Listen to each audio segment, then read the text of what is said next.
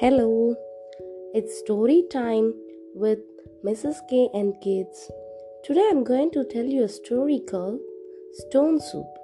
Isn't it exciting? Let's start. One evening, a man was walking through a forest. It was getting darker slowly. He didn't have anything with him. All he had is a small piece of apple and a marble stone. It was a shiny, smooth stone. Apart from that, he didn't have anything with him. He was feeling very hungry and it was very cold. He wanted some food to eat tonight and also he needed a place to rest for night. He was walking, walking, walking he couldn't find any place to rest, and it was getting very, very colder. At last, after walking for a long, he found a small hut there, and there was a light in that hut. He thought he could get some food and shelter for that night there. He knocked on the door. A old woman opened the door there. Then he asked, Ma'am, could you please allow me to take some rest here for a while? And also, could you please help me with some food? I didn't eat anything for one day. He pleaded the old man, old woman. Then the old woman said, No, I don't have anything to eat here. I didn't eat any food for the past three days. I don't have anything. Get lost, shouted the woman. Then the man thought, Oh, poor lady, she didn't eat anything for three days. I should make some food to help her and also to help myself. Then he planned a trick. Then he started like this Ma'am, could you please allow me to get inside? I will prepare a yummy soup with using some hot water and this stone. I don't want any other ingredients to make the soup. Just this so- stone and boiling water. That's it. I would make the most yummiest soup you would have ever eaten. Please allow me. Then the woman asked, A soup with this stone? How is it going to be? Is it possible? Then the man said, Yes, it is possible. I made this soup so many times earlier and it was very yummy all those times.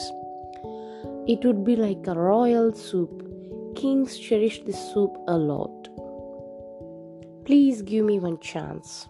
Then the woman said, All right, come inside. Then the man entered inside the hut they both started some fire, and she placed a bowl of hot water on the fire. And then, after some time, the water started boiling.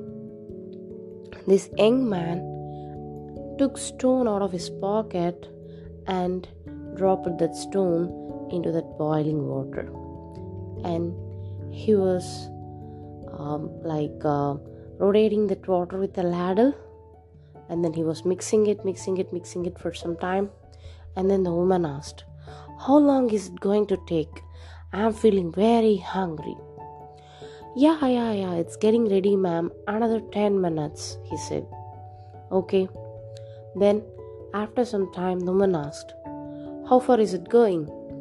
And the man said it's almost ready but i think it needs a little extra ingredient so that it would be really really much tastier than this. Then the man said what do you need? Okay i need little bit of salt and pepper then this taste would be much yummier. Then the woman agreed and she gave a bit of salt and pepper to him. Okay after a while he was mixing that soup and he told soup is coming up very well, but I think it's missing a little bit. if we add one more ingredient, it would taste much better than this. Then she asked, What's it? I think a small potato or two potatoes would increase the taste even better, he said. Then the woman agreed.